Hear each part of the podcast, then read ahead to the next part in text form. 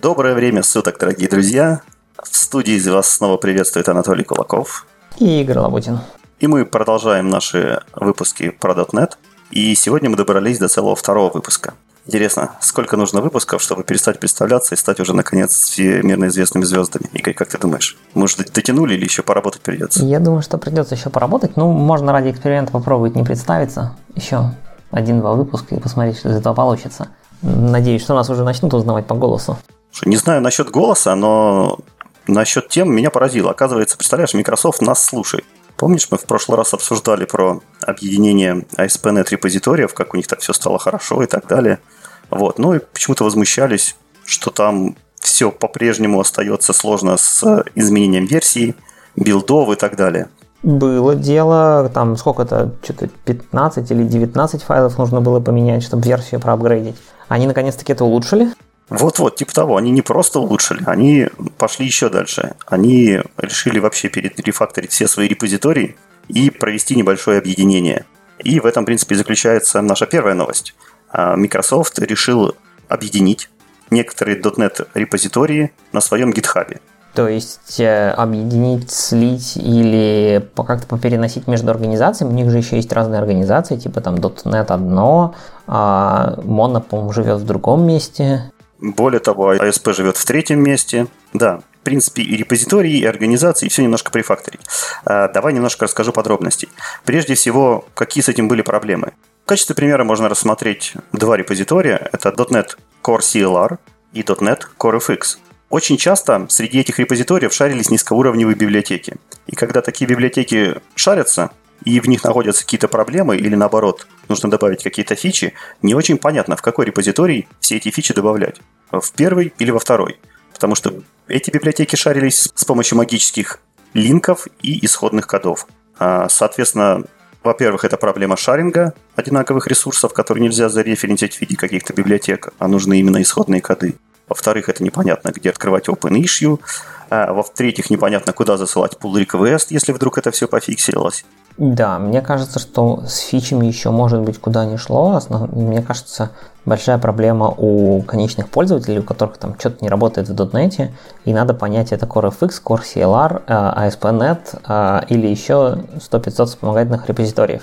И я так понимаю, что все-таки связь по исходникам это все-таки такая очень прерогатива CoreFX и Core CLR, которые сильно связаны, там особенно какими-то базовыми типами, типа строчек, и непонятно, где там функциональность живет, то ли половина в CoreFX, половина в Core CLR в нативно. Но проблема с ишьюсами, я так подозреваю, действительно очень велика. У меня было пару раз, когда я пытался понять, куда же закинуть ишью, это CoreFX или это ASP.NET, потому что это было где-то на стыке. И обычно какая-нибудь фича, если ты забрасываешь, ее нужно реализовать как и в, непосредственно в классах, так и поддержать э, в рантайме. То есть она относится и туда, и туда. И с этим тоже было много проблем, связанных, когда люди там половину фичи заливали туда, потом ждали, пока она промержится в одну ветку, заливали в другой репозиторий, вторую часть этой фичи, ждали, пока она промержится там. И вот эта карусель там крутилась, порождая конфликты, порождая много багов и так далее. И, соответственно, ребята из Microsoft поняли, что делить нужно все-таки не по маркетинговым каким-то сборкам или названиям, а по принципу собираемости. То есть, что вместе собирается, что, что не может жить друг без друга, вот, это, по идее, нужно попробовать объединить. И они пришли к следующему делению.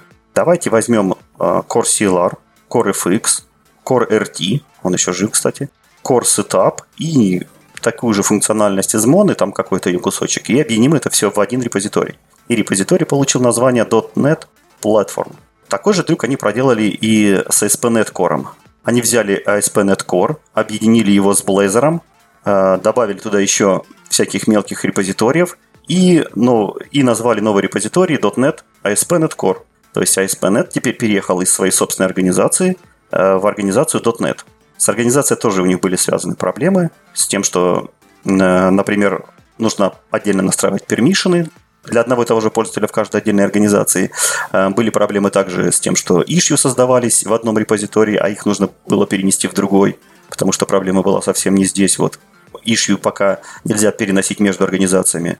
Вот. Э, здесь интересный момент, что у GitHub есть бета-функциональность перенесения issue между репозиториями, но в пределах одной организации. Я уже, кстати, попробовал, и работает отлично.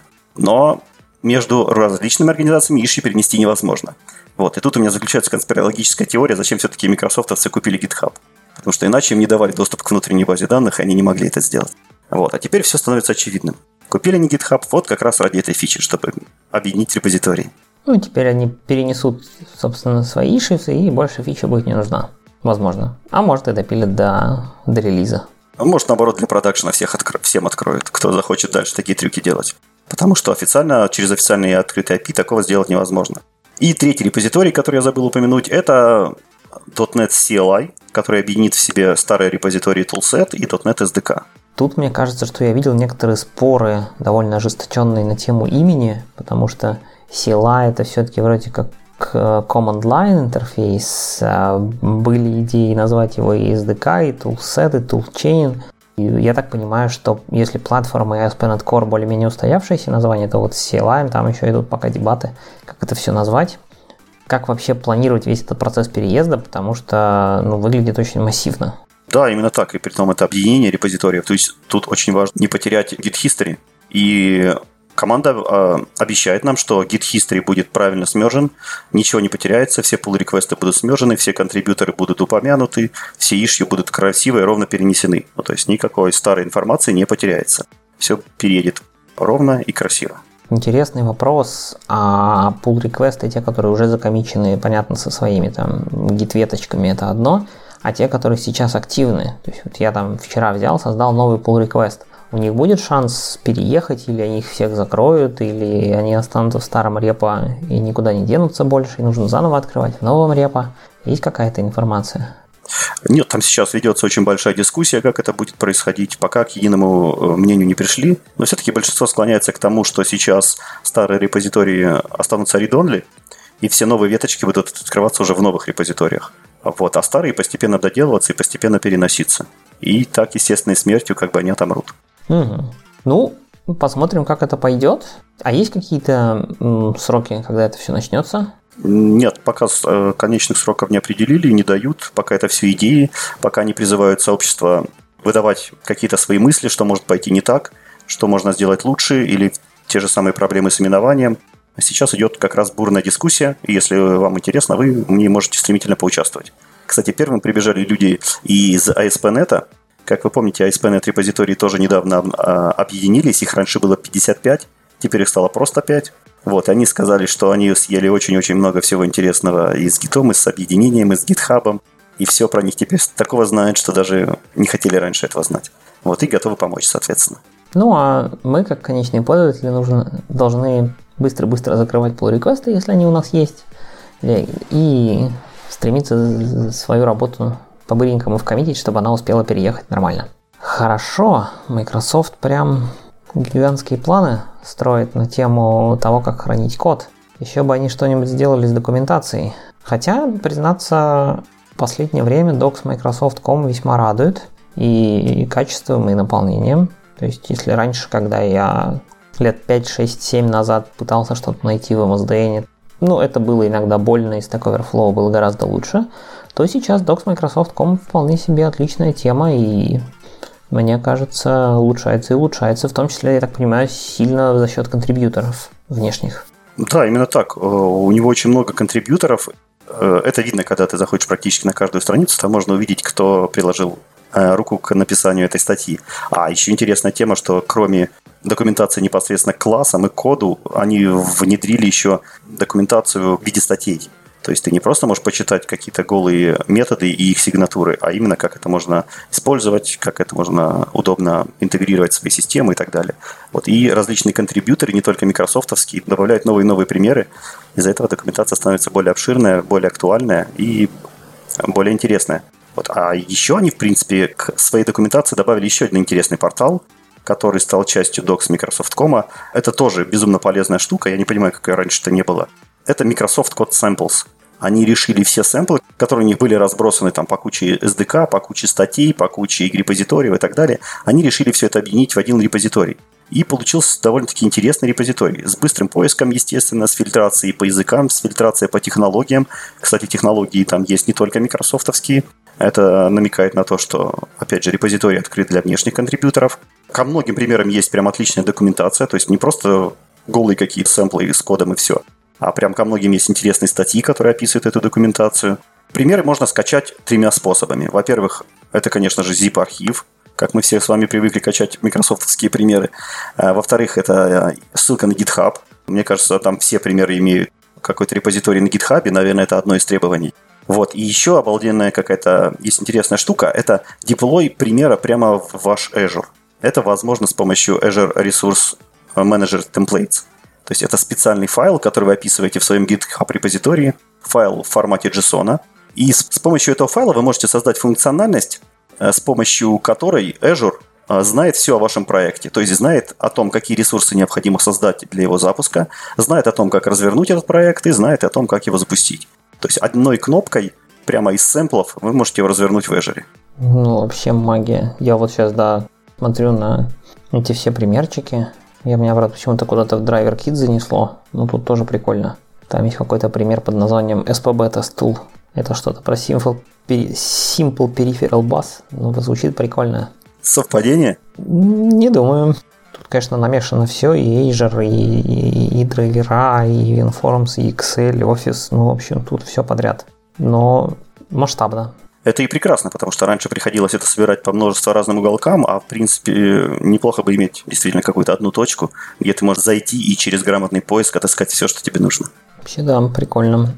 А, я смотрю, что у них очень многие лежат по отдельным гид-репозиториям, то есть это не единый гид-репозиторий типа код samples, а вот я там конкретно сейчас кликнул, там Windows Driver Samples, или если там глянуть какой-нибудь тот самый SPB тест, а он тоже Windows Driver.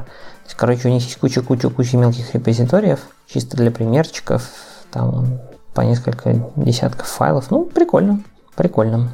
Физически это распределенные репозитории, это не какой-то один, поэтому они могут подключать какие угодно сторонние репозитории, не заставляя их контрибьютить в какой-то один большой свой.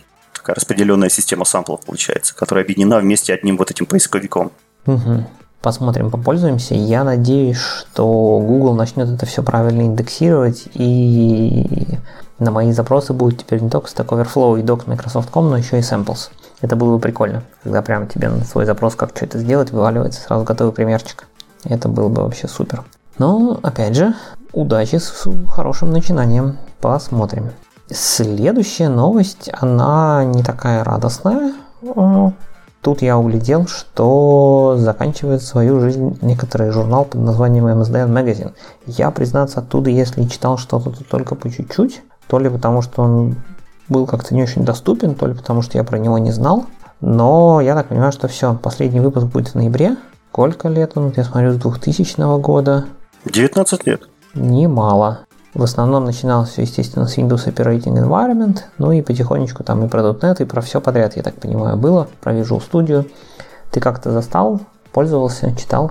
Да, меня в начале, в начале моей карьеры MSDN Magazine очень сильно выручил, потому что когда я начинал, не было нормальной документации, не было нормальных статей, а видео тогда и мечтать вообще никто не мог. Вот, и приходилось выбирать статейки вот из интернета просто практически по одной. И каждый выпуск журнала довольно-таки откровение. То, что там, постепенно с годами все меньше и меньше интересных статей там начало появляться, это одно. Но то, которое, какой он вклад вложил э, в эти 19 лет назад, когда он появлялся, это, безусловно, просто такой огромный пласт. Ну, и надо вспомнить, что большинство тех знаменитых авторов, которые мы сейчас знаем, там тот же самый э, Дина Эспозита и множество-множество других, они как раз-таки очень активно пиарились на MSDN. Угу. Ну, опять же, наверное, действительно бумажная версия сейчас уже не так актуальна. Форматировать какой-то электронный вариант в, в эпоху, так скажем, всеобщих персональных блогов, наверное, тоже что-то лишнее. Возможно, они посчитали, действительно будут больше фокусироваться на благосфере, скажем так.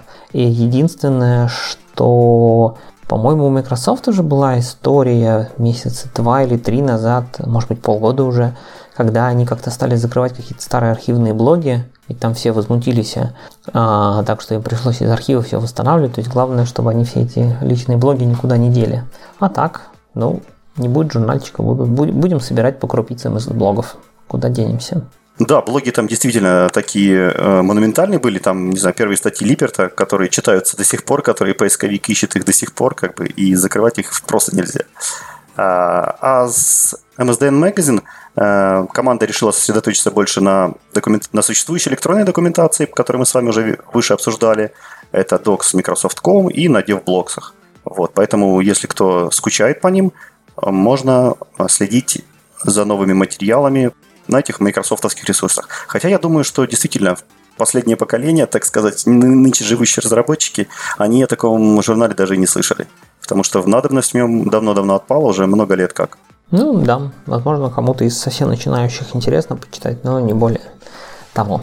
Ладно, давайте перейдем к более интересным и, так скажем, позитивным новостям. Хотя позитивность тут тоже под вопросом.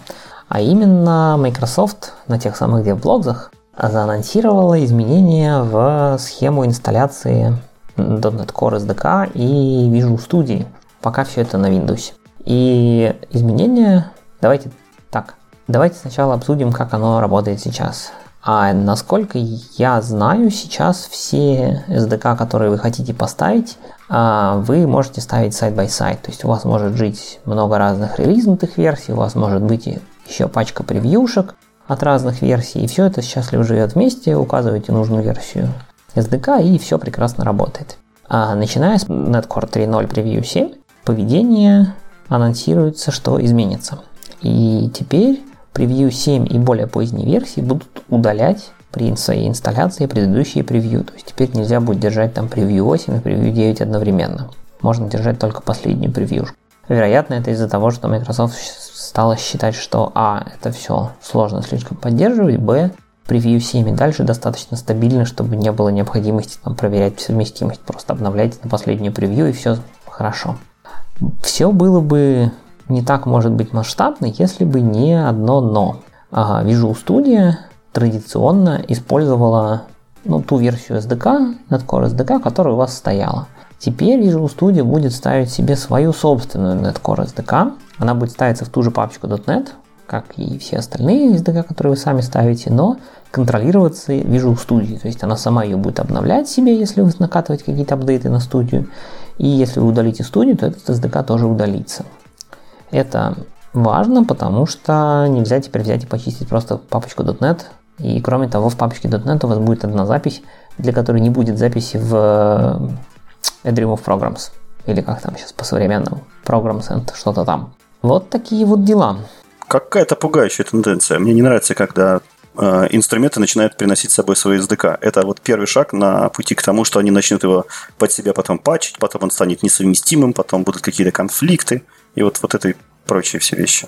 На самом деле, ну, с моей точки зрения, тот факт, что студия тащит себе свою собственную SDK и рантайм, над которой она работает, это может быть и ок в конце концов, э, довольно сложно, может быть, им было заставить работать студию на произвольном рантайме, который там пользователь соизволил поставить. Я так понимаю, что в мире Java, например, более-менее окей тащить себе свою версию Java, JRE. Но, что мне не нравится, тот факт, что студия ставит ее туда же, куда .NET. Ну, в общую папочку. То есть, ставила бы она себе куда-нибудь там в дебри Program Files куда-нибудь подальше, и окей она там ее все спокойно мониторит, я не вижу этой, этой версии SDK, я не могу ее затаргетить из своих приложений и так далее. А так будет получаться, что я затаргетил версию, потом обновил студию, и вот у меня версия там обновилась. И будет не очень. Мне кажется, что это как-то вот странно иметь свой рантайм, который ставится в общую кучу, куда может таргетить кто угодно, что угодно. А вот не надо было опускаться до уровня Java, как бы, и начинать вот делать такие же подобные глупости ты IDE, ты должна работать так же, как и остальные .NET программы. Ты требуешь минимальную версию, которая должна быть установлена в системе, а все остальное ты должна поддерживать. По-моему, нормальное, разумное требование. Ну, с какой-то стороны, да, с другой стороны, возможно, в текущем мире быстро меняющегося Netcore это было очень сложно выдержать. То есть, возможно, им нужны уже, они, скорее всего, очень хотят фичи Netcore 3 про всякие там спаны и вот это все. При этом требовать от всех, чтобы поставили минимум Netcore 3, ну, не знаю. Но пока я вот не нашел так сходу, с какой версии студии это будет э, применимо. Сейчас, может быть, я что-то обшир... обшир... А, нет, это начинается с 16.3 превью 1. Вот. И какую версию фреймворка она будет с собой таскать? А, так, сейчас посмотрим. Какой-нибудь 1.0? Нет, нет, нет, нет, нет, нет, нет, нет. Visual Studio Workloads, бла-бла-бла. 3.0 runtime она по дефолту будет ставить. Если нужны 2.1, 2.2, то вы галочками добавляете в инсталляторе, и она их тоже поставит. Ну, неплохо. Будем надеяться, что Visual Studio использует внутри себя э, реально третий фреймворк и использует все те оптимизации, которые в нем появились. Кстати, появилось в нем очень много чего. Я думаю, чтобы нам э, во время релиза третьего кора просто не сойти с ума, мы должны уже начинать обсуждать его фичи постепенно в наших подкастах. Ну, чтобы, собственно, и начали делать в прошлых выпусках. И я предлагаю продолжить, потому что я тут наткнулся на интереснейший видосик, а, где Дэвид Фаулер и Дэмиан Эдвардс, это знаменитые авторы из Microsoft, то есть они и контрибьютят в фреймворк, и очень много выступают со своими презентациями, сделали отличный доклад. А, Игорь, ты его смотрел? Да, я смотрел вообще шикарный доклад, даже если не брать в расчет контент, даже сама подача как бы весело, бодро. Делать доклад на двоих, это на самом деле очень сложно. А у них там и во время демок что-то шло не так, и много чего, и ноутбук выключить во время, в середине презентации это норм, но при этом все равно смотрится вообще шикарно. Уместить в час такое количество информации, ну, они крутые. Я с тобой согласен. Отдельные, отдельно заслуживает просто похвала их презентационной скиллы, потому что потому что выглядит все так, как будто они не очень хорошо подготовились и очень плохо себя неуверенно чувствуют на сцене, э, вот. но на самом деле это не так. Люди очень профессиональные, и то, как они себя ведут расслабленно на сцене, говорит как раз-таки о том, что они очень хорошо контролируют ситуацию и очень хорошо понимают, какие косяки не допустили и как качественно их исправить. Если вам вдруг интересны публичные выступления, то в качестве вот одного из тех форматов, когда не выходит какой-то лектор и начинает вам читать идеально отрепетированный текст, а вот как идут именно живые презентации, какие могут быть факапы и как из них правильно выходить, вот это видео тоже заслуживает отдельного просмотра. Но все-таки давай мы с тобой остановимся на технической части. А, что тебя привлекло больше всего? Ну, я думаю, что мы можем пойти по порядочку. И вся презентация была разделена на 4 блока, а, от самых низов до самого верха. И начать с низов, то есть это Core CLR, это наш любимый garbage коллектор, вот это все. Во-первых, а, теперь для Core CLR есть куча новых ручек, которые можно покрутить. Да, Garbage Collector, с, у которого можно покрутить ручки, попробовать заставить его кушать меньше памяти, то есть срабатывать на чуть более ранних этапах, и таким образом ваше приложение, если у него достаточно такой лайтовый режим потребления памяти, сможет кушать ее гораздо меньше. И новые дефолты, кстати, они подкручены довольно сильно. Кроме того, вообще довольно много изменений вокруг загрузки стартапов и всего остального. Про загрузку и сборки мы поговорим чуть позднее, наверное. А вот э, что меня не то что порадовало, заинтересовало, это стартап-хуки. Я вот не очень понял, зачем такая классная штука, но теперь можно э, сделать свой класс. Он должен быть обязательно internal, называть его стартап-хук, и тогда его метод initialize будет гарантированно вызван перед мейном. Насколько я понял, это нужно именно для инструментария. То есть, допустим, если вы используете какую-то систему мониторинга, которой нужно обязательно проинструментировать ваш код, и при этом до того, как запустится первый, первый метод main, главный метод main, вот, это как раз таки для них. Я пока тоже себе на практике слабо это представляю, потому что не писал подобных инструментов, но если появится такая возможность, я думаю, что-то поэкспериментировать придется. Угу. Ну, вообще, кстати, про диагностики там тоже довольно много всяких разных улучшений, то есть э, они добавили опишки, которые позволяют получать информацию про garbage коллектор и прочую статистику, и, казалось бы, они у нас были, но они у нас были только в формате либо ETV, либо performance каунтеров, и все это было Windows specific. Сейчас оно теперь стало кроссплатформенным и позволяет под любой осью получить информацию, как там живет GC. А, кроме того, добавилось несколько новых команд в utility.net. Во-первых, теперь можно делать дампы. Опять же, это, насколько я понимаю, это кроссплатформенно. Да, именно так, дампы кроссплатформенные. И их можно даже немножко анализить, то есть можно сказать .NET dump analyze, и вы попадаете в некоторый такой environment, очень похожий на WinDBG с SOS расширением, где можно всякие там командочки позапускать, стеки посмотреть, потоки. То есть такой WinDBG для очень бедных, но э, зато кроссплатформенно, и можно с этим как-то в нештатной ситуации поработать. Кроссплатформенный это значит, что не только вы можете использовать его на двух платформах, но и вы можете, например, под Linux дамп снять, а пойти под Windows проанализировать. То есть это тоже работает. Да, ну под Windows справедливости ради проще дамп по возможности открывать Visual Studio. Это там тоже работает. Он э, там будет использовать всю мощь этих Visual Studio тулов для э, показа CPU профилей и всего остального. Но в целом, да, все работает в... В основном, конечно, направление интересно с Linux на Windows, потому что Visual Studio, она пока в основном Windows only.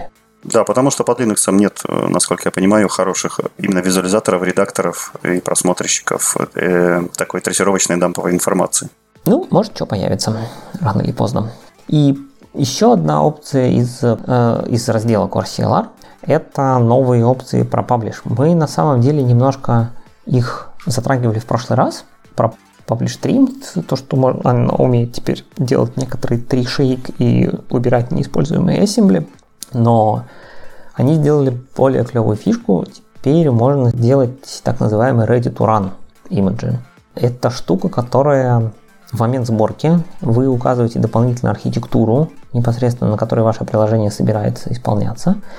И в сборку попадает как обычный il-код, как он там и должен быть, но и заодно еще декомпилированный под вашу архитектуру бинарный код. Так что, в принципе, JIT уже и не нужен.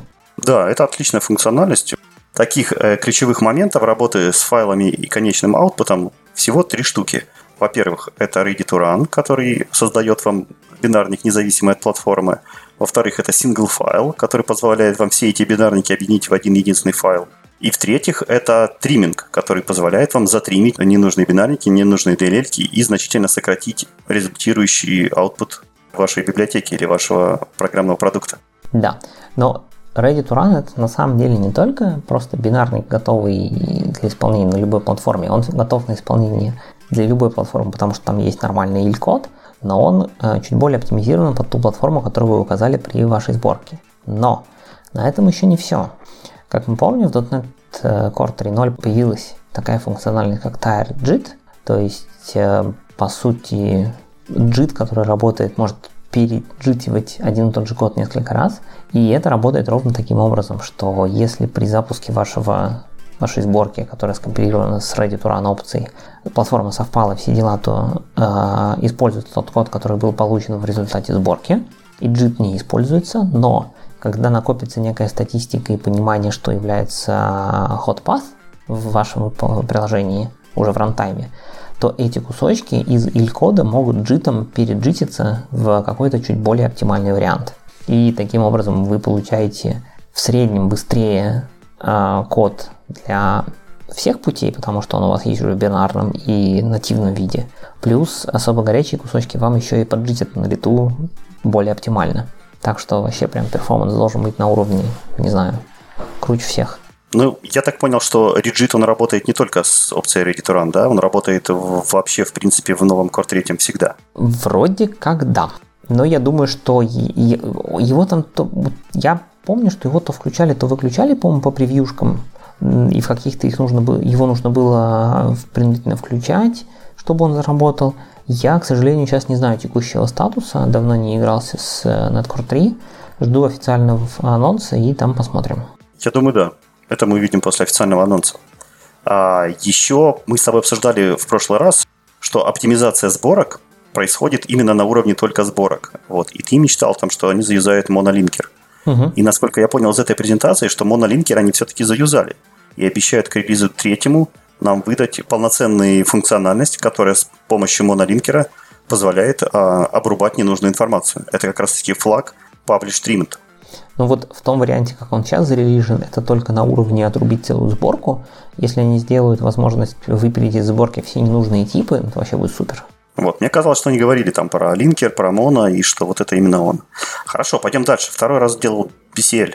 Так, BCL, Base Class Library, ну там есть всякие штуки, которые уже много раз кто описывал, это всякие async disposable. Меня зацепило три вещи.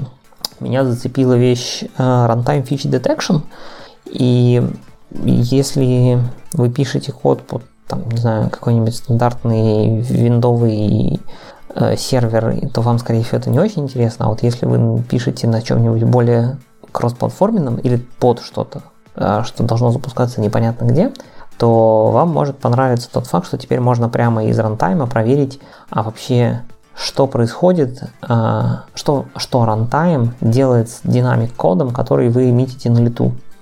Во-первых, вам могут сказать вообще в принципе поддержан он или нет, потому что есть среды исполнения, где невозможно на лету скомпилить или интерпретировать ничего, а есть среды исполнения, где э, то, что вы нагенерили там и лимитом, или еще каким-нибудь вариантом кода генерации, он не компилируется, а именно интерпретируется. Ну и, соответственно, будет исполняться медленнее.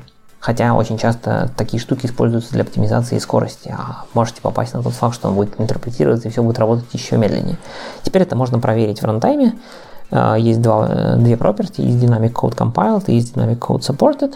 Я хотел привести типичный пример, это iOS-приложение. Вот на iOS вам Apple запрещает генерировать какой-то динамический код, и все, что вы можете запустить, оно должно распространяться вот через их магазин в их проверенном и зафриженном состоянии. Вот теперь вы можете задетектить. Можете вы это сделать или не можете делать?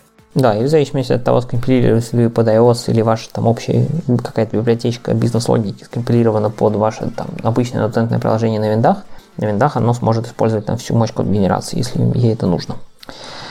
Так, а дальше есть некоторые улучшения по thread А, во-первых, можно кьюить всякие штуки в thread без учета execution контекста. А, execution контекст нас сейчас преследует везде, потому что именно через него передается всякая инфа про там таски, continuation, как я понимаю, и все такое. И именно он тормозит все ваши синхронные программы.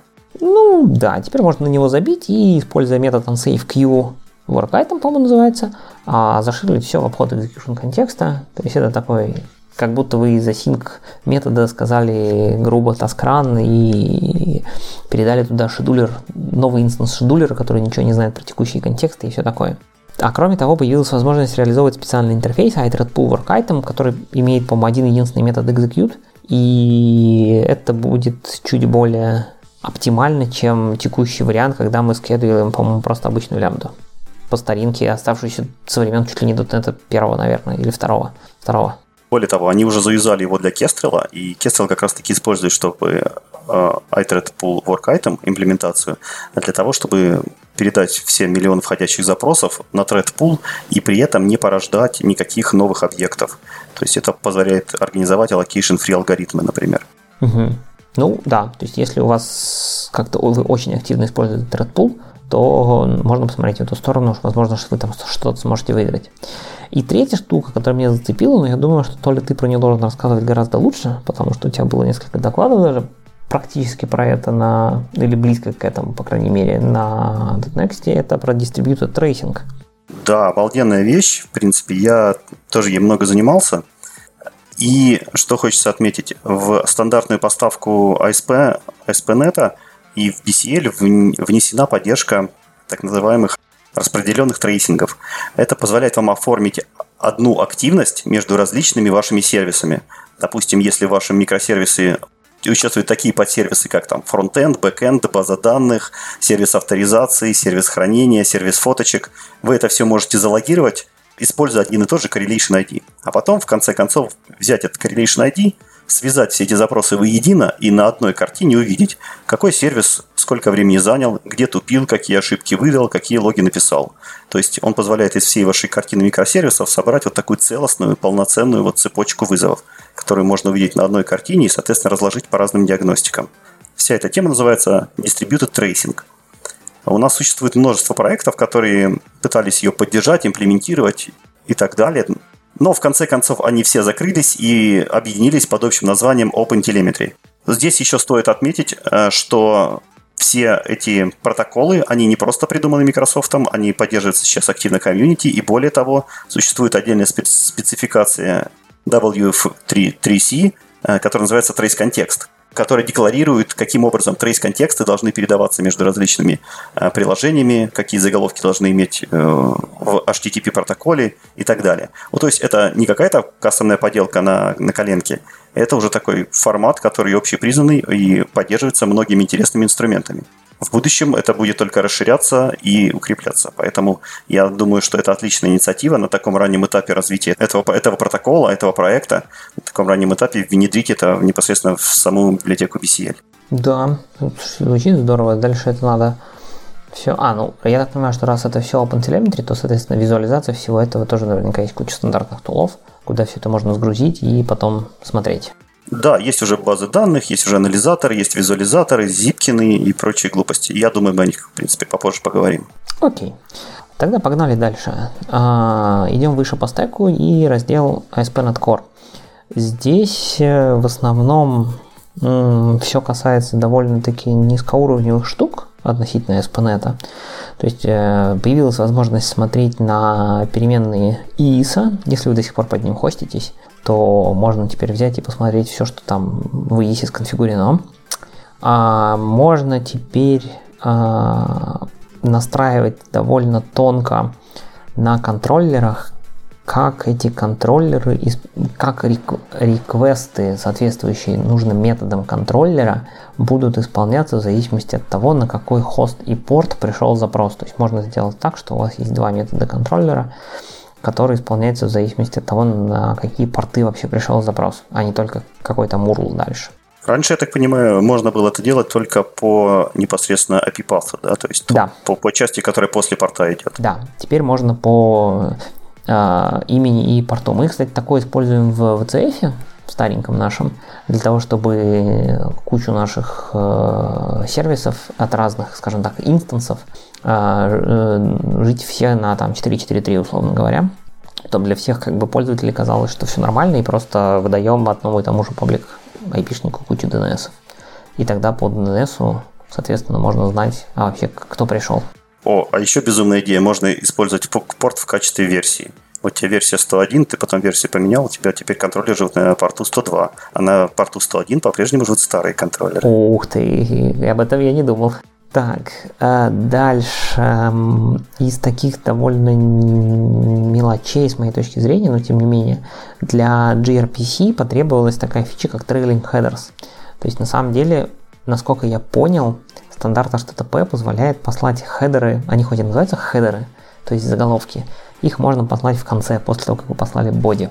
Да, но, к сожалению, ASP.NET такого раньше не позволял. Теперь можно. Пришлось сделать для gRPC, и я так понимаю, это заенейбили, грубо говоря, глобально для всего.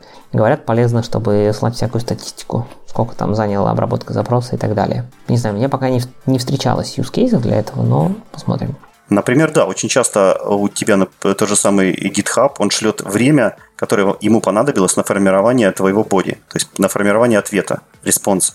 И, соответственно, это время логичнее всего засунуть как бы в хедера, потому что для этого и они и существуют, для передачи специ, э, ну, специальной информации. Это не часть body. Но в хедера ты это засунуть не мог, потому что, чтобы померить время, тебе нужно сначала сформировать body. А после того, как body сформировано, э, уже, соответственно, начал отправляться response. Либо мне его надо целиком формировать в памяти. Да, либо тебе нужно двойное потребление памяти. Сначала ты формируешь response, а потом копируешь его в, э, непосредственно в ответ, не в стрим. Угу. Ну, посмотрим, может быть, что-то изменится. А еще я с удивлением узнал, что оказывается а, в ASP.NET Core, это я знал, поддержан компрессия а, этих респонсов, респонсов, реквестов, ну, респонсов в основном. И вроде как я понял, по дефолту она была выключена в HTTPS. То есть, если вы используете HTTPS, то компрессия по дефолту выключена, потому что это м- были найдены какие-то уязвимости, и если у вас включена компрессия на HTTPS, то там а, что-то можно было узнать про ваши сертификаты и как-то, в общем, навредить. Теперь появилась опция, когда можно принудительно сказать ASP.NET, что да, тут нет никаких секьюрных данных, включай компрессию, даже если здесь HTTPS. Наверное, это что-то сэкономит. Особенно для всех ресурсов, видимо, это там картинок и прочего будет полезно. Ну, в принципе, по ASP.NET Core более-менее все из такого интересного. Есть еще раздел всякое разное, ну, возможно, у тебя есть еще что-нибудь про SP. Слушай, по ASP.NET Core мне понравилась тема про выделение Kestrel API. Разработчики Kestrel подумали, что в принципе-то функциональность Kestrel, она довольно-таки универсальная. И многие другие продукты захотят ее вполне использовать. То есть очень эффективно, очень быстро обрабатывать какие-то потоки информации, обрабатывать какие-то стримы байтов э, через входящие эндпоинты есть обрабатывать э, реквесты, отдавать респонсы. Это много где нужно, даже за пределами Kestrel. Просто если вы пишете, например, свой протокол. И они выделили Kestrel API в так называемый отдельный public API, который ваши программы теперь могут использовать. Это все довольно красиво и довольно удобно. Я надеюсь, что у нас появится больше таких быстрых сервисов, которые способны молотить большие потоки информации. Да, эта штука написана так, что ее интерфейс и, в общем, вся ее, скажем так, реализация не зависима от того, какой транспорт лейер вы используете внутри. То есть она, по сути, представляет собой некоторую абстракцию над э, некоторыми каналами э, или, ну, можно сказать, сокетами, которые оперируют просто байтами туда-сюда. А как внутри эти байты пересылаются, будь это TCP, будь это HTTP, будет еще что-то э, странное, это уже дело как бы того, что запихнете туда внутрь в качестве эндпоинта. Естественно, всякие стандартные IP endpoints и прочее поддерживаются, то есть вы можете поверх стандартного TCP endpoint это все сделать. Еще монументальная вещь, которая появилась, это отказ от э, libuv. Если кто помнит, это такая библиотека, которая позволяла э, оперировать Kestrel на Linux с, с Unix domain сокетами. Вот, теперь эту абстракцию выкинули. Э, .NET напрямую общается с э, Unix domain сокетами, и э, от этого и от этого данное взаимодействие стало еще быстрее. Также у нас зарелились такие интересные компоненты, как э, Body Reader, Body Writer, которые работают непосредственно с, со стримом Кестрела для того, чтобы читать и писать, соответственно, информацию непосредственно со спанами. И больше не используются System Streams, которые для этих целей оказались не так эффективны, как чистые спаны. Вот. И, соответственно, мы тоже теперь в своих продуктах можем использовать эти замечательные э, классы. Ну, я так понимаю, что это как раз-таки кусочек того самого API, вот, который Kestrel выделил себе. Про Body Reader, Body Writer. Вроде в примерчике я что-то такое видел. Ну, да, посмотрим, куда заведут нас пайплайны. А пока пойдем в другую степь, а именно всяко разно. И всяко разно здесь в основном все про конфигурацию. А, а именно появилась такая штука, можно у configuration root сказать get debug view и вам задампят все ваши значения конфигурации со всеми источниками, откуда они были взяты. То есть это такой способ получить, э, откуда все конфигура... конфигурационные значения ваше SPNet приложение взяло. Что-то из там, каких-то глобальных штук, что-то, что из environment переменных, что-то из вашего JSON настроек, что-то еще откуда-то. Я пока еще не попробовал, но звучит прям вообще волшебно. Для дебаг сценариев должно быть прям супер. Слушай, это отличная штука, потому что действительно, как только у тебя появляется что-то больше, чем один файл, у тебя это появляется сразу, потому что у тебя есть environment, у тебя есть командная строка, и у тебя есть как минимум еще пару файлов, а, то совсем непонятно, кто это переписал, откуда оно взялось, как оно к нам попало, и почему именно эта версия считается актуальной. Поэтому мы в своем проекте сделали такую, такую штуку ручками, мы сами это выдираем там жесткими хаками и показываем а, в нашем debug view. Но после как появилась, появится стандартная стандартный просмотрщик, это будет просто волшебно.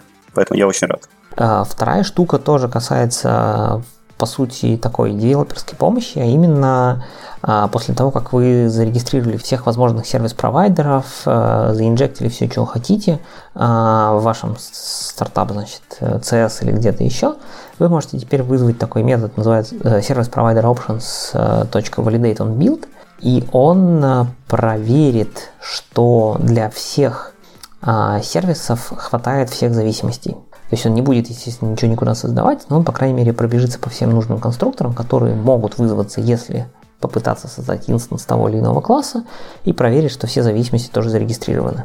Наверное, это очень важно и удобно для каких-нибудь там плагинных систем, еще что-нибудь, где непонятно кто, когда, в каком порядке регистрирует.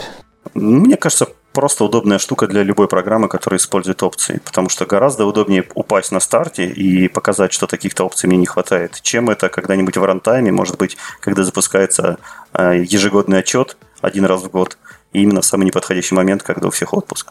Угу. Ну да. Да, еще такой интересный момент. Э, сделали нативную интеграцию с э, Systemd. Это Linux, я так понимаю, демон, аналог там позволяющий делать аналоги Windows служб, то есть теперь на Linux вы можете сделать некий аналог Windows службы, который в Linux терминологии демон, и это все будет работать так, как виндовая служба. В принципе, ну, Microsoft все больше и больше нативно продолжает поддерживать Linux. Это приятно. Так, э, мне кажется, что мы пробежались по основным темам из этого прекраснейшего доклада, но одна осталась немножко отложенной попозже, а именно Collectible Assemblies. Мы про нее сказали, что поговорим попозже не просто так отложены, потому что у нас есть отдельная статья, у нас есть отдельная тема, которая более широко раскрывает эту тему, чем в докладе. Э, кратко расскажу, что мы очень давно, по крайней мере мы, я, э, очень давно мечтали о том, чтобы дотнетные сборки можно было выгружать. Ну, потому что я большой фанат э, кода генерации, динамического создания сборок – И у меня этого мусора всегда полно в моих приложениях. Вот, очень хотелось бы его выгружать. Каким-то шансом на то, что мы научимся это делать, были абдомены, но абдомены умерли в коре третьем, и я думал, что вся эта идея с выгрузкой, она тоже умерла вместе с ними. Оказывается, нет, как раз таки наоборот. В коре сделали все, чтобы эта идея получила реализацию, и в .NET Core 3 мы как раз таки научимся выгружать сборки из наших .NET приложений. Ура, господа! А теперь подробнее. В .NET Core уже есть класс, который называется Assembly Load Context. Как минимум в приложении существует обычно один Assembly Load контекст. Это дефолтный, естественно. То есть все сборки, которые вы загружаете, помещаются в него. Но можно создать свои кастомные лот контексты, в которые можно также точно отдельно загружать сборки по каким-то там своим условиям, из каких-то отдельных, отдельных путей или из каких-то непонятных источников. В Core 3 появится волшебный флажок в конструкторе лот контекста, который позволяет выгрузить лот контекст, если он вам больше не нужен. Для этого достаточно у него вызвать метод unload. Соответственно, применений этому масса. Любой инструмент, у которого есть система плагинов, например, любой инструмент, у которого есть кодогенерация, любой инструмент, у которого есть динамическое создание библиотек, все найдут свое какое-то применение в этом механизме. Но при этом я так понимаю, что не должно остаться никаких использований типов из этой загруженной сборки. Ничего нигде никак. То есть, если я там, не знаю, задавал экземпляр этого плагина, то я должен всех аккуратненько что сделать? Задиспоузить, просто забыть ссылки, они должны заграбить коллектиться, и после этого я смогу сказать assembly unload. Да, все, нужно все сделать так, чтобы garbage коллектор их собрал. То есть, соответственно, не оставить никаких ссылок. Если garbage коллектор может их собрать во время метода unload, то э, он соберет, и библиотека успешно выгрузится из памяти. Соответственно, метод unload, он работает не сразу. То есть не так, вы не увидите эффекта, как только вызовете метод unload. На самом деле unload только помечает контекст как э, готовый к выгрузке, а сама выгрузка происходит непосредственно при первом garbage collection. Также, чтобы поддержать эту функциональность, э, были добавлены на уровень assembly и member info специальные флаги, по которым можно проверить, является ли assembly э, выгружаемой или нет. То есть можно ли ее выгрузить будет или нельзя. И в зависимости от этих флагов вам стоит или удерживать эти типы, или не удерживать, а создавать с помощью вик-референсов на них какие-то слабые ссылки или другим способом стараться избежать какого-то захвата этих типов на все время жизни приложения. Но это уже тонкости. А самое главное, что это действительно работает, это действительно войдет в релиз, и мы, наконец, дождемся полноценного выгрузки библиотек. Мне кажется, это победа просто. Наверняка могут появиться какие-нибудь фреймворки на основе этого. Ну, хотя либо народ будет сам писать все это дело, так сказать, руками. Хорошо. Мне кажется, что через там месяцок, когда у нас все это выйдет, прям будет, должно быть здорово. Хотя вот есть некое такое, не знаю, там, вспоминая года три назад, когда там все ждали какого-нибудь там .NET Framework, не знаю, там 4 сколько-нибудь, где не было никаких особых превью, там мог, мог быть какой-нибудь там RC с непонятными фичами, и ты ждал там финального релиза и посмотреть, что же войдет, что же не войдет. Сейчас, в принципе, более-менее всем и так понятно, что войдет, ну и как бы, ну, объявят официально. Ну и ладно. Как-то уже не так ждешь. Но интересных фич меньше не стало. Это правда, и можно на них даже как-то повлиять. На самом деле, по контрибьюте это здорово. Так, еще одна фича, которая тоже э, не то чтобы сильно важная, что ли, или не сильно большая, скорее так, не сильно большая, но довольно важная. Это фича флаги в ASP.NET Core. Вот я тоже думал, что она какая-то небольшая, неважная, пока не наткнулся на замечательную серию, серию статей Эндрю Лока. Кстати, отличный автор, э, классный блог, если не читали, обратите внимание. Вот э, ты, Игорь, как-нибудь использовал фичи тоглы в твоем проекте? Вот фичи тоглы это что-то, что, ну, я, наверное, использовал раза три в жизни. То есть у нас как-то они не прижились в силу специфики того, что мы делаем в основном коробки, которые как бы поставил, и они где-то на серверах, где мы недоступны нам они недоступны очень, то как-то там особо тоглы это не, не потоглишь. Особо переключать нечего. И переключать-то, может, и есть что, не дотянуться до переключателей частенько. Поэтому пока нет, но на самом деле у нас есть там модные планы переезда в облака, поэтому, скорее всего, там это может быть получит свою вторую жизнь. Идея это. И в нашем коде в том числе. А если кто не знаком с шаблоном э, проектирования фичи Toggle, то это довольно-таки элементарная концепция в тот момент, когда вы хотите какую-то фичу включить ваш проект или наоборот выключить, вы просто заводите банально, например, булевый флаг, и который в коде проверяете. Если в булевый флаг есть, то я эту фичу делаю. Если нет, то не делаю. Казалось бы, элементарнее некуда. Но на основе этой идеи Microsoft построила целый фреймворк, который называется Microsoft Feature Management – Он сейчас в превью, но уже умеет очень много всяких интересных вещей. Во-первых, он э, основан на стандартном Microsoft Configuration Options. То есть он может черпать э, вот этот флажок, использовать фичу или не использовать из всех тех источников, которые поддерживают Microsoft Configuration. Как мы знаем, их там э, уже сотни. То есть это и из файлов, и из environment variables, и из баз данных, и откуда угодно дальше. Э, у него есть, соответственно, интеграция с контейнером. То есть вы можете из контейнера запросить фичи тогл, тот, который вам нужен, и непосредственно в конструкторе уже получить проинициализированный из правильных мест экземпляр класса.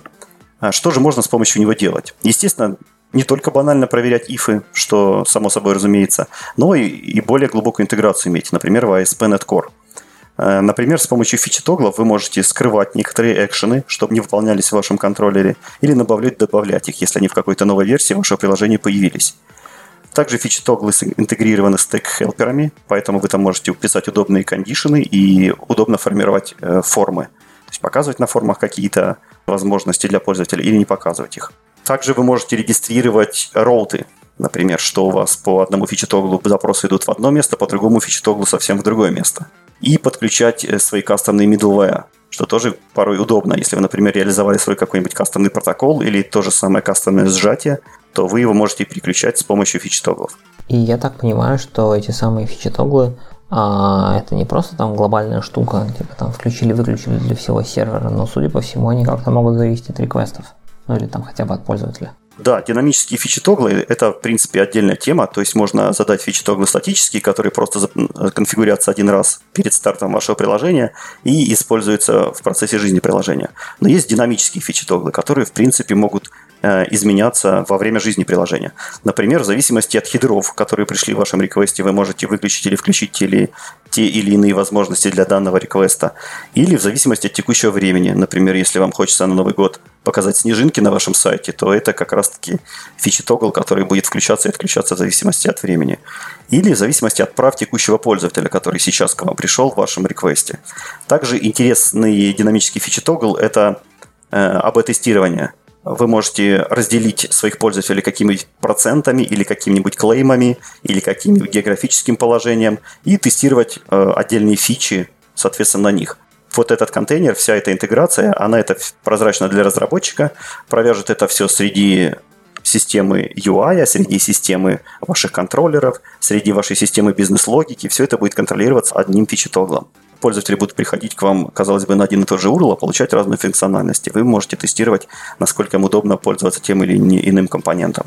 Звучит здорово. Осталось только, как я понимаю, по сути, дизайнить свой бизнес-код так, чтобы это ну, получалось туда вписать, потому что я так понимаю, что далеко не всегда бизнес-код может быть написан там if одно, else другое. Все-таки бывает там и посложнее, и попроще. И как бы я так понимаю, что интегрировать фичи-тоглы в ваш код это все-таки особое, если не искусство, то, по крайней мере, некая работа, которая требует размышления. И, соответственно, систему надо дизайнить под использование фичи-тоглов.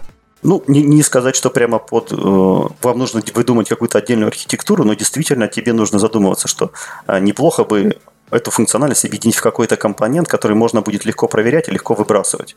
Вот просто так размазывать функциональность, например, по 10 методам уже не получится.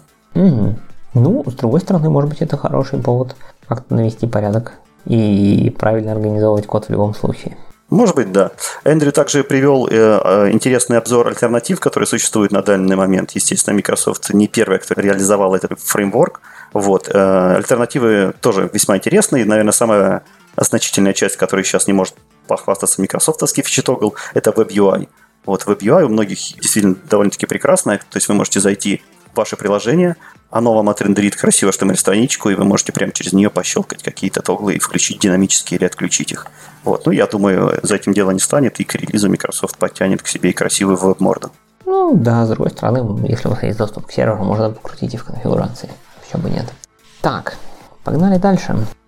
Фича, тоглы, все здорово. Давай вернемся в, так скажем, простой мир обычного разработчика, который пишет немножко кода и немножко тестов. Я так понимаю, что у нас есть какие-то новости из тестового мира. О, да, я тут недавно отрыл э, великолепную статью. Это даже не статья, это видео э, на Channel 9. Э, я просто сам для себя уже давно похоронил MS-тест, не думал, что он вообще жив. А тут я внезапно увидел рекламное объявление, что наконец-то выходит MS-тест версии 2. Не поверишь. И это как раз-таки случилось 5 дней назад, поэтому это просто свежак.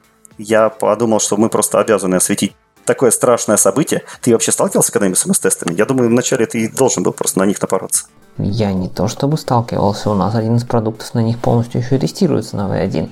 А, что-то типа 4 или 5 тысяч тестов на них написано, и все прекрасно работает. Благо там нам от максимум там сетап, тирдаун и, собственно, тесты нужны. Мы там не используем никаких а, всяких там параметризованных тестов и прочего.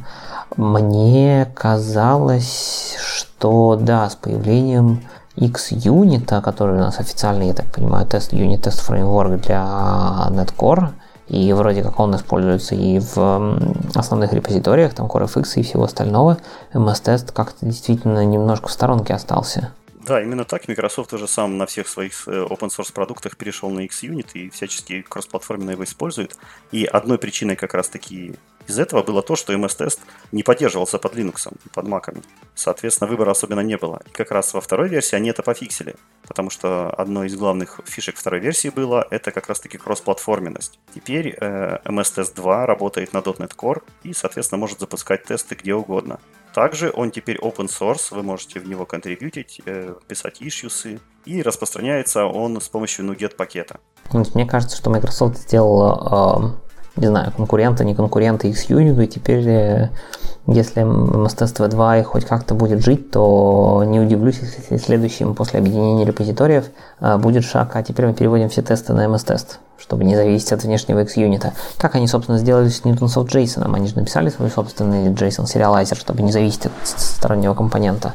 Ну, с JSON все было посложнее, потому что им приходилось вместе со своим фреймворком таскать этот компонент, и как если у пользователя была конфликтующая версия, то это приводило к большим проблемам. Ну да, с тестами попроще в этом плане, согласен. Переписывать тесты, мне кажется, в большинстве случаев бессмысленное занятие. Ну, последим, мне интересно. То есть я действительно считал, что там MS-тест уже все, то есть там выбор по большому счету между там N-юнитом и X-юнитом, больше особо-то такого прям ничего нету. Ну вот так больше особо тебе, в принципе, ничего не нужно. Там не такая богатая функциональность, которая должна каждый год там появляться и приносить что-то новое. Вот поэтому интересно, почему тратить ресурсы на MS-тест. Ну, интересно, посмотрим, возможно, за этим что-то стоит. Непонятно, но там действительно появляются такие фишки, знаешь, которые достойны, в принципе, X-Unit. Там хорошая расширяемость раннеров, например.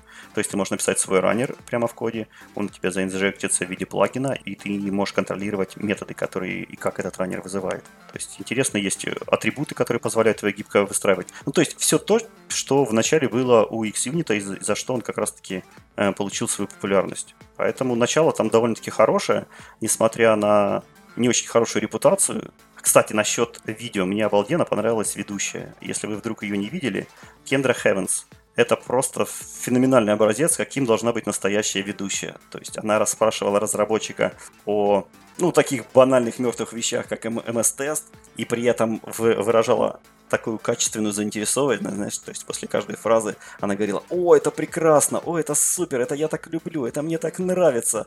Вот, а еще она очень качественно, очень ловко заполняла паузы, когда разработчик пытался там найти код или подобрать какие-то нужные слова, или выражался более техническими терминами, которые э, рядовой слушатель мог не понять. Вот она очень обалденно это все э, разъясняла и рассказывала. В общем, ведущую я просто влюбился. Да, она же, кстати, она программ-менеджер .NET Visual Studio команды, поэтому, видимо, во-первых, разбирается во всем этом добре, во-вторых, действительно, работа у нее такая. Кстати, да, технический уровень у него тоже отличный. Ну здорово, надо посмотреть, я не видел. Так, поехали дальше. На самом деле дальше попалась статья, она немножко такая из цикла статей 100-500 методов что-нибудь сделать, или там 10 способов, 10 типсов, там, как чего-нибудь добиться. И в данном случае это про дебагинг. То есть по мнению автора, 6 техник, которые вам обязательно прям нужно знать, если вы отлаживаете .NET код. В принципе, я даже, наверное, со всеми ими согласен. Они немножко из разных, так скажем, разделов, но я так почитал, в принципе, все прикольные и полезные. А ну-ка, расскажи. Давайте, по, по, прям по порядку пойдем сверху вниз. Во-первых, э, автор рекламирует такое расширение, как Object Exporter. Object Export, точнее, Extension. Хотя нет, он так называется, Object Exporter. А, суть его в чем? Если у вас, вам попадается какой-нибудь сложный класс, и вам там хочется посмотреть, что находится в четвертом списке а, третьего вложенного дикшенери а, внутри хэшсета и по какому-то ключу, то пока вы через плюсики продираетесь сквозь все эти менюшки, нажав куда-нибудь не туда, вы их закрываете. В дебагере это не очень здорово. Ну, вам снова приходится вспоминать, там это было в третьем элементе пятого списка. А, поэтому этот экстеншн позволяет сделать следующее. Можно right-кликнуть на переменную и сказать заэкспортить этот объект в виде либо C-Sharp кода, либо JSON, либо XML.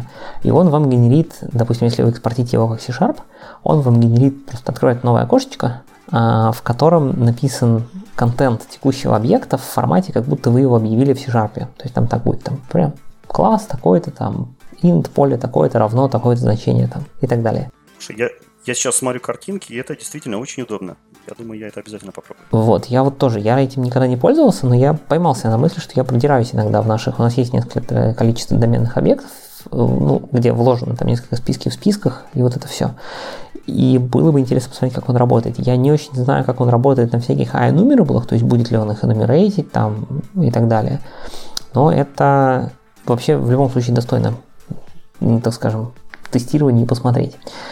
А, и я немножко перескочу, связанный с этим штука, когда как раз-таки у нас есть всякие iNumerables, то наверняка многие сталкивались с такой вещью, что попытавшись в дебаггере посмотреть какое-нибудь значение, вы приводили к тому, что исполнялся какой-то код как бы в вашем приложении. То есть там, не знаю, lazy load в базу срабатывал или еще какая-нибудь такая штука, которая не очень хотелось бы. А, оказывается, Visual Studio, для тех, кто не знает, э, в Watch окошечке, где вы обычно все смотрите, можно писать разные суффиксы. Во-первых, там можно писать разные суффиксы типа там э, запятая NQ, и тогда все строчки будут без кавычек, ну, в этой переменной. А можно написать запятая NSE, и тогда а, эта пропертя будет эволюироваться в своей отдельной песочнице и никак не будет влиять на ваше приложение. То есть понятно, что... Погоди, а как они этого добиваются? Ведь когда эволюируется моя пропертя, она же все равно взаимодействует с инстансом моего кода. Да, как-то... Вот я так подозреваю, что, скорее всего, он скажет для всяких мест, где есть лейзи штуки, а, что, ну, извини, не могу, то есть там выполнить. Но а, у меня, например, довольно частая ситуация, что я хочу там, развернуть какой-нибудь объект, а по дефолту Visual Studio настроена на то, чтобы эволюировать проперти. И тогда он просто проходит по всем пропертям, и даже и как если какая-то дергает его какой-нибудь там lazy evaluation, либо еще что-нибудь, она его, естественно, дергает. Да. Я был бы счастлив, если бы да и ладно, не, мне не интересно это значение, мне интересно смотреть правила филды, которые не lazy. Вот. И это, соответственно, либо нужно глобально в студии выключать э, evaluate property вообще в watch окошках, либо вот писать NSE, и тогда прекрасно оно как-то хотя бы часть информации покажет. Я не пробовал, но, возможно, действительно в каких сценариях это поможет. Отличный хак. Еще надо найти все суффиксы. Я так подозреваю, что там очень много всего полезного.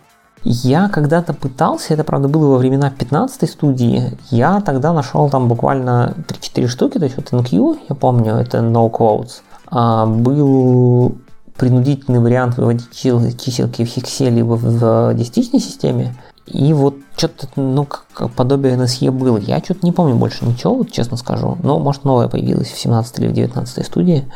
Не смотрел. Можем, можем, кстати, порыться потом, может, в каком-нибудь следующем выпуске осветим эту тему. Дальше. Касательно дебаггера и всего остального еще. А, современный мир это всякая многопоточность. И когда мы отлаживаем многопоточность, нужно не забывать, что когда вы нажимаете F10, у вас начинают исполняться все потоки, которые у вас есть в приложении. И если у вас как бы много брейкпоинтов по разным потокам расставлены, то не факт, что вы попадете на следующую строчку, вы вполне нажав F10, попадете в какой-нибудь брейкпоинт в друг, совершенно другом потоке. Поэтому если вы отлаживаетесь многопоточно, и вам нужно пока побыть в одном том потоке, в котором вы, не знаю, там, имеете сложный алгоритм, который вот прямо сейчас нужно отладить, а что делать остальные потоки вам не важно, то в дебаггере есть такая штука, можно right-кликнуть по списку потоков, ну, точнее, по потоку в списке или по группе потоков и сказать freeze, после чего эти потоки перестанут исполняться.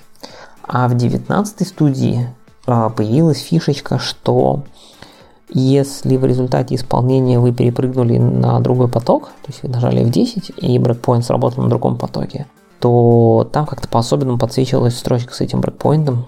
Вот я сейчас не помню, не пробовал еще, но они вот улучшили эту тему, поняв, что на этом многие напарываются. Теперь там есть некая визуальная индикация того, что на самом деле F10 это F10, но вы попали в другой поток. Да, тоже очень полезная функциональность, я часто пользуюсь. Так, три, э, третий какой уже, четвертый по порядку, это Object ID. Я когда-то давно, ну, лет 5-6 назад, а, у меня была задача, нужно было понять, а, почему в нескольких местах как бы, кода вроде бы должен быть один объект, а по факту приходят какие-то разные. Или наоборот, вроде мы ждем, что на каждый там запрос, например, будет создаваться своя собственная инстанс какого-либо объекта, а вроде как передается какой-то один и тот же. Я для этого использовал такой очень метод в лоб, а именно я тупо логировал а, object.getHashCode, который, понятно, не уникален, но более-менее в рамках там плюс-минус нескольких минут наверное, можно считать, что уникален, и это помогало. Но это было почти в продакшене, поэтому там другого выхода не было. А если вы дебажите и вам нужно это все понять, то во время отладки, то можно опять же кликнуть на переменную и сказать make object ID. После чего э, в watch окошке справа от вашей переменной будет еще писаться Object ID, и когда вы придете в это же место кода и в этой переменной будет лежать какой-то другой объект, вы можете на этот Object ID посмотреть и сказать, был ли он тот же или не тот же. То есть я подозреваю, что это работает где-то рядом с GetHashCode, но, возможно, это какая-то довесок именно дебаггерный. Не знаю. Не, слушай, это совсем не GetHashCode, потому что если сождашь два экземпляра полностью идентичных по набору полей и вызовешь у них get hash код, то, естественно, он будет одинаковый. А, вот. а Object ID, он всегда уникальный. То есть, что бы ты ни сделал, как бы ты ни, ни вытворялся, ни ты никогда не создашь две разных переменные с одинаковым Object ID. Вот. И это моя, наверное, самая любимая фишка у дебага Visual Studio. Я ей пользуюсь просто всегда. То есть, у меня очень часто напарываюсь на такие вещи, когда нужно понять, что же там произошло с э, инстансами, экземплярами одних и тех же объектов или разных объектов. То есть она меня выручала не один раз. Угу. Ну, прикольно, прикольно. Мне как-то вот такое было давно, в последнее время не попадалось необходимости, но буду знать. А, последний совет, а, предпоследний, это про ПДБшки. То есть он про то, что иногда Visual Studio не подхватывает на лету правильные PDB-шки, то есть когда вы э, пытаетесь поотлаживать там тот же SDK, либо еще что-нибудь, по-хорошему у вас, если правильно настроены символы, символы должны подтянуться из э, сайтов серверов Microsoft, и хотя бы в стек-трейсах должны показываться все нормально, но как известно, наши все такие низкоуровневые библиотеки, типа MS либо они оптимизируются, ингенятся и вот это все. И если этих символов вдруг нету, то э, если у вас стоит ReSharper, можно попросить ReSharper генерить, э, задизассемблить. 19 студия вроде бы должна позволять даже сама. Ну и кроме того, я, например, иногда в последнее время, правда, все реже использую .peak JetBrains как э, сервер. Можно его так настроить и попросить студию брать символы оттуда, а он на лету вам будет генерить декомпилировать. Но это уже такая advanced штука, когда вы отлаживаете совсем не свой код, либо код, который там сильно заоптимизирован. А я как раз таки наоборот пользуюсь дотпиком в этом плане наиболее часто. А ты говоришь, что студия умеет э, сама хорошо декомпилировать? Ну вот девятнашка вроде начала. Ты видел код, который получается? Он, он вменяем? Он хорош? А, нет, пока. 19 пока идет немножко мимо меня. У нас продукт по какой-то причине пока не может собраться, поэтому мы пока не переходим. И у меня ее не стоит еще на основном ноутбуке. Поэтому пока ничего не могу сказать, но то есть я вижу, что 19 студия вот в последнем 16.2, по-моему, апдейте а, получила хороший юнит раннер практически, ну, очень похожий на решарперный. Соответственно, я так подозреваю, что, наверное, декомпилятор там тоже должен подтянуться. А, я понимаю, что это не связанные вещи, и я понимаю, что ReSharper своя модель, кода, и, возможно, она позволяет ему чуть больше и чуть красивее писать код э, после декомпиляции. Ну, не знаю, надо пробовать. То есть дотпиком я пользуюсь, когда у нас э, есть всячески разный э, код, который я забираю из продакшена, так скажем, в котором почему-то либо потеряны ПДБ, либо нет ПДБ. Тогда дотпик, конечно, спасает. Надо попробовать, да, я заценю, как студия справляется с декомпилом. Да, и последний пункт, это на самом деле прям вот боль-боль-боль. Э, очень многие разработчики неправильно логируют эксепшены. То есть э, первое, с чего мы всегда начинаем разбор любого там инцидента, это, понятно, чтение логов, э, если они есть, э, по крайней мере, эррорного стек-трейса. И вот тут прям беда-беда, потому что до сих пор встречается, ну, у нас, во-первых, исторически встречается по кодовой базе код, хотя вроде мы его должны уже были вычистить окончательно, когда логируют только там e-message или там e-message плюс e-stack trace. Это уже лучше, но тоже недостаточно, потому что есть еще там e-inner exception, и вот это все. То есть, э, в общем, совет такой, всегда логируйте e.toString, и, в общем, не надо не пытаться сэкономить. Слушай, а я бы сказал, что всегда логируйте E. То есть всегда засовывайте объект эксепшена в логер, а логер уже сам знает, что с ним сделать. Если нужно, он сделает там toString, если нужно, он из него что-то другое выберет. А вообще он может его вполне разобрать на какие-то структуры и отправить уже непосредственно на сервер все, что он найдет в этом, э, в этом эксепшене, даже то, что не попадает э, в toString. Все так. У нас, на самом деле, собственная реализация toString для эксепшенов в своей прослойке логерной потому что стандартный toString не пишет всего содержимого. Да, именно так. Поэтому отдавайте на откуп логеру, что он хочет залогировать из вашего эксепшена. И то есть бросайте в логер прямо целый exception. Не, не выбирайте каких-то полей, каких-то свойств или каких-то методов. Да, ну это вот были шесть э, таких довольно простых, с одной стороны, техник отладки, но, наверное, про них надо помнить. Ну, опять же, что-то новенькое узналось. Да, мне, по крайней мере, было очень полезно. Спасибо. Классная статья. И ну, у меня последняя в списке статья на сегодня – это чуть более общая тема про отладку, а про то, а как вообще подходить к отладке. То есть я замечаю на самом деле, иногда это довольно сложно понять разработчикам, особенно начинающим, а, вот у вас что-то не работает, а что с этим делать? А замечаю, что иногда некоторые получают, допустим, баг там из трекера, смотрят на него и тут же пытаются повторить его в дебаггере. Ну, то есть пытаются использовать дебаггер, чтобы понять вообще, что происходит и так далее. И мне кажется, это неправильно. Это некая, ну, скажем так, трата времени и сил, которая при, особенно если вы начинающий разработчик и не очень хорошо знакомы с общей кодовой базой, возможно, вы не совсем угадали, куда нужно смотреть в дебаггере, вы просто зря потратите время. Поэтому я бы предложил э, использовать чуть более системный подход к тому, как вообще все это отлаживать и искать проблемы. А, есть статья, она будет э, в шоу-ноутсах, э, которая довольно неплохо описывает это применительно вообще к любой проблеме, по большому счету, в программировании. Да, наверное, не только в программировании. И на самом деле я еще дополнительно тоже поищем, включим, рекомендую почитать Джона Скита. У него была на его блоге серия статей под тегом Diagnostics, где он просто по шагам показывал, как он искал э, несколько примеров багов у себя в NodeTime и других библиотеках, которые он отлаживал. То есть прям со всеми тупиковыми ходами, куда он там заходил по ложному следу и так далее. Очень прям занимательное чтиво, которое показывает, как нужно подходить к тому, как искать проблемы. Да, Джон Скит, он знаменитый популяризатор именно техники, подхода, как правильно задавать вопросы, например, на Stack Overflow, или как правильно дебажить. Ну, то есть он искренне считает, что постановка правильного вопроса – это уже половина ответа. И у него много интересных статей есть, как ставить правильный вопрос, или как делать правильные дебаги, или как писать правильные тесты. Да, действительно очень интересно. Ну, в общем, можем чуть-чуть быстренько пробежаться. Я на самом деле... Давай. У нас времени уже мало, поэтому да, давай быстренько пробежимся по интересным. Мне больше всего понравилось первые два пункта. То есть, если у вас есть какая-то проблема и кажется, что что-то не работает, пункт первый, а поймите, что работает. То есть, а, на самом деле, возможно, то, что вы видите, это только там маленький кусочек общей большой картины того, что не работает.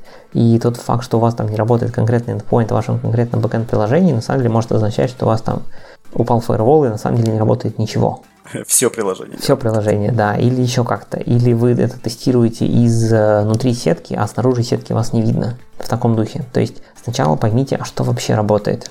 Это важно для понимания контекста. Отличный совет. После этого поймите, что конкретно не работает. То есть не работает конкретный запрос с конкретными параметрами, не работает в целом все, что касается, там, не знаю, пользователей, каких-нибудь там продуктов, не знаю, корзин, если это какой-нибудь интернет-магазин. То есть постараться четко сформулирует для себя или, возможно, для других, что точно не работает. Не в терминах к вам пришел пользователь и говорит, а, все не работает, а прям вот четко, конкретно, вот такой-то запрос с такими-то параметрами выдает странный результат или там занимает много времени или ну еще что-нибудь. Когда у вас это есть, у вас как минимум есть некоторый признак, который вы можете использовать потом для понимания, решили ли вы конкретно эту проблему или нет. Следующий пункт простой. Упростите проблему. То есть, окей, у вас есть запрос, например, который там с такими-то параметрами не работает. Возможно, все сводится к SQL запросу внутри в базу, который с такими-то параметрами там выбирает неоптимальный execution план, либо еще что-то. То есть упрощаем проблему максимально, насколько можем.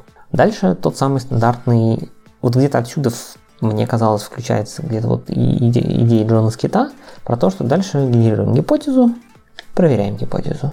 И так до тех пор, пока не убедимся, что мы нашли более-менее правдоподобную гипотезу. Казалось бы, следующий шаг надо фиксить, но нет. А, есть еще два шага перед этим.